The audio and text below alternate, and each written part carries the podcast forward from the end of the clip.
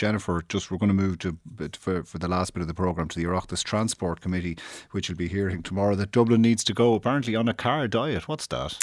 Indeed, yeah, uh, good question. Um, Billy Hann will, the CEO of Dublin Bus, will appear before the committee tomorrow, and in his opening statement, he's going to say that Dublin needs to go on a car diet. Like what he's effectively saying is the city is choked with cars, and that it's all very well and good having more public transport um, and bus lanes, even if uh, private car users are using the bus lanes.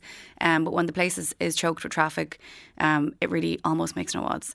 Um, so his point is that over the last, I'd say, 10 to 15 years, the number of private cars on the road has increased significantly by by the millions.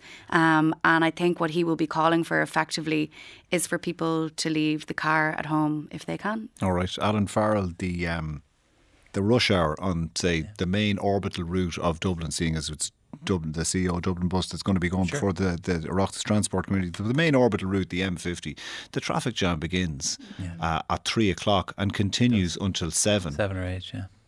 Uh, so, I, I, firstly, I mean, I, am not on the transport committee, and I'm only hearing uh, what he's due to say tomorrow this evening. So, I, what I would say is that it shows the clear requirement for us to continue with the very significant investment in public transport, with a very significant investment in the likes of bus lanes, cycle tracks, and footpaths that we have been pursuing.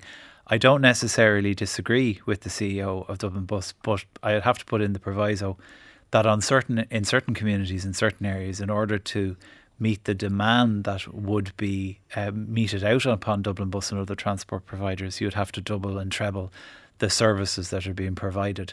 This is why the likes of Bus Connects is just so important.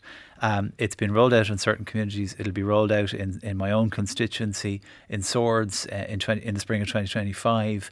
You know, it's looking at a very significant increase in the number of services, destinations, and of course the uh, the, the frequency.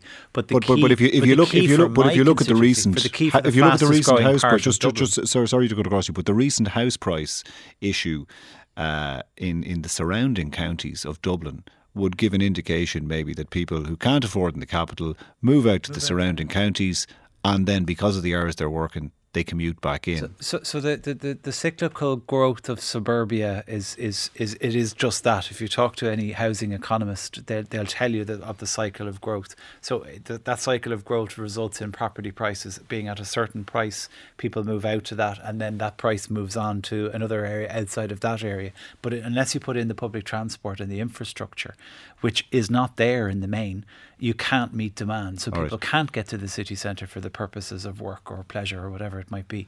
The only solution is to provide the Paul, infrastructure, which, as you know, Colm, has been blocked by a lot of communities across Dublin. All right, uh, Pauline Tully, there's probably people commuting from, from where uh, you represent, uh, Cavan Monaghan, on a daily basis. There are on a daily basis. Can they go on a car diet?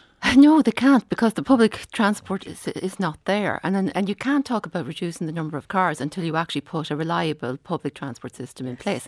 Um, and even like you're talking about, I, I live in Cavan and there's a, a daily bus, or sorry, an early bus to, to Dublin.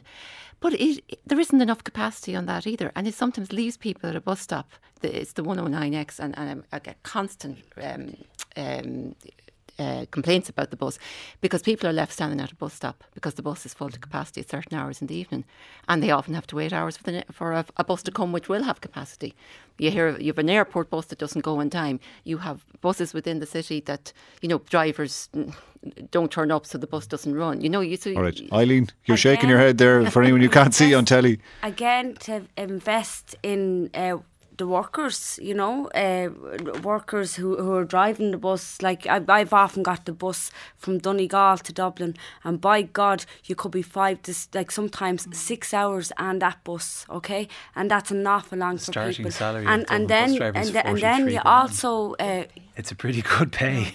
It, it, well, for, for ordinary busser, like bussers, buses to get and time and stuff. I, ironically, yeah. you'd probably have to commute a long distance from, from wherever you you could afford on yeah. forty three thousand to get into work in, in Dublin at oh, this yeah. stage. Jennifer, brief, just just briefly to you before before, uh, before we go to, to the final break. There, are, are you getting? I don't know where you're where you're coming from to get into Leinster House. We we, we won't reveal that on on air tonight. But uh, are you surprised that a carved diet has been called for? No, I get the bu- uh, bus twice a day, every day, if not more, and I'm not shocked at all. I spend half my life sitting in traffic because I come from the north side and get the, both sides of traffic. Yeah. Um, what I would say is the Green Party are working on a, a, personal car use plan, and I think it's going to be controversial. Okay, all right, we got to take a quick break. We'll be back in a minute. The late debate with Colm Ó Mongáin on RTE Radio One.